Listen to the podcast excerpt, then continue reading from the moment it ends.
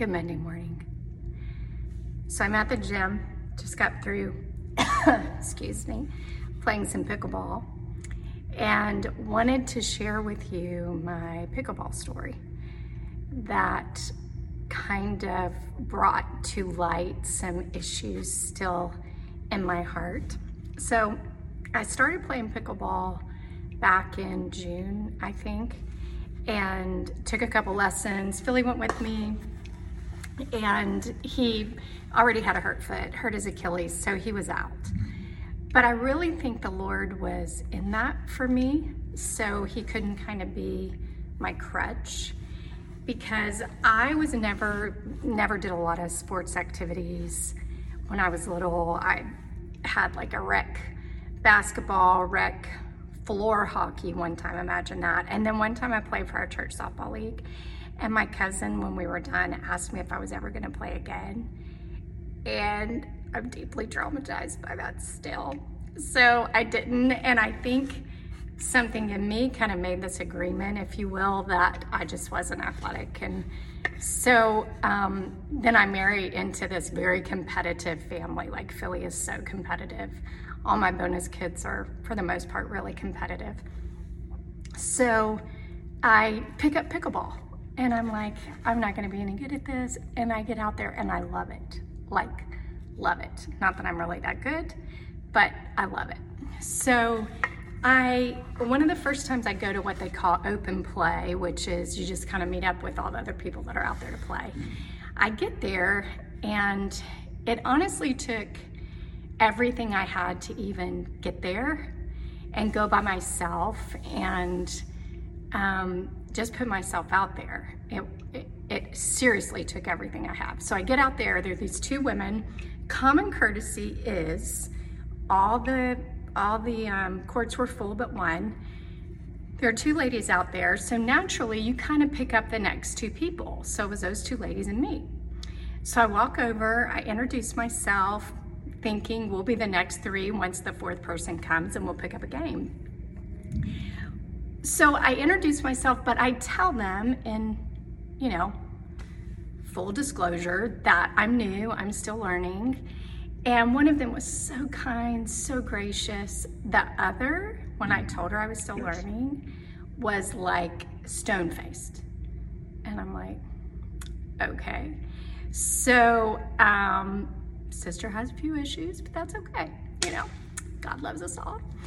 And I uh, tell, I, watch them and they go out to play pickleball and to kind of warm up and they don't invite me.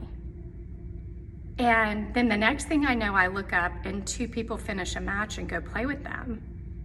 And I'm sitting there on the bench, feeling all the feels of the, you know, little eight year old who, when they did the dodgeball pick, was always the last one to be picked because I was the shortest girl in the room. I mean, I'm 5'2 if I lie to you. And I was a little wrecked. And so I'm doing everything in my power, sitting there, this grown woman, um, trying not to fall apart. And internally, all I want to do is get in my car and leave, but I know if I do, I'll never be back. I will never come back. And in that moment, the Holy Spirit speaks so loud and so clear and immediately says, You are not to leave. You are to press through and you are not to allow this to be stolen from you. Because there's such joy in it for me. And so I'm going like, okay, but this is horrible. But I stay, and in a few minutes, these three men come up. They graciously offer to allow me to play with them. I tell them I'm new, I'm learning. They're like, we don't care. We just love to have fun. I'm like, well, that lady does not. She is out here for blood because there are two extremes with pickleball, boy. There are the, you know, people like me just out there to have a good time then there are people who, seriously, I think all their pent up competitiveness for the sports that they didn't do really good at when they were growing up, it's like they're trying to make up for all of it on the pickleball court. and um, so seriously, it probably every pickleball court probably needs a really good therapist. But anyway, um, so I have the best time with these men. They are so kind, they're so encouraging. We play two matches together. When we're done, they're like, You're not as bad as you think you are. I'm like, Okay, I think that's a compliment. And I leave there and I'm processing this in the car with the Lord because I've learned small action, big reaction. God wants to speak to our hearts. And so I'm like, Lord, what is this about? And immediately I knew it just touched that place of rejection in me. And anytime places of deep emotional pain are touched, it's usually because God wants to bring them to the surface to heal them. So I just asked him, I said, Well, what do you want to say to me in that? And he was so gracious and he said, Those ladies missed the joy of you, but those men got to enjoy the gift of you. And it was so healing to my heart.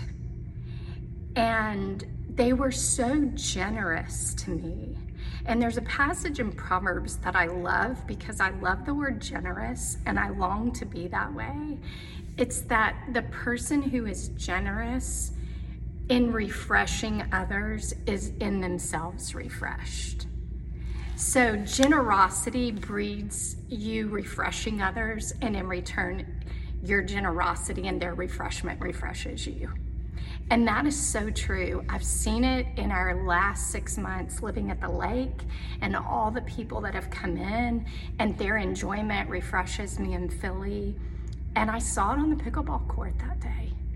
So, my word to you on this Monday morning when it comes to if you play pickleball, and I know like only everybody watching this, but like two people play pickleball. Um, number one, pay attention when you have a small action and a big reaction. It very well could be God wants, God wants to say something to you. So ask Him, What do you want to say to me? What do you want to speak to me in this? What's this emotion about? Second, if you play pickleball and you're really good and you don't like to play with people that are learning, you are missing something holy. And when you are generous to them, watching their enjoyment and their refreshing will in return refresh you. So, who knew? Who knew God would speak to me on the pickleball court?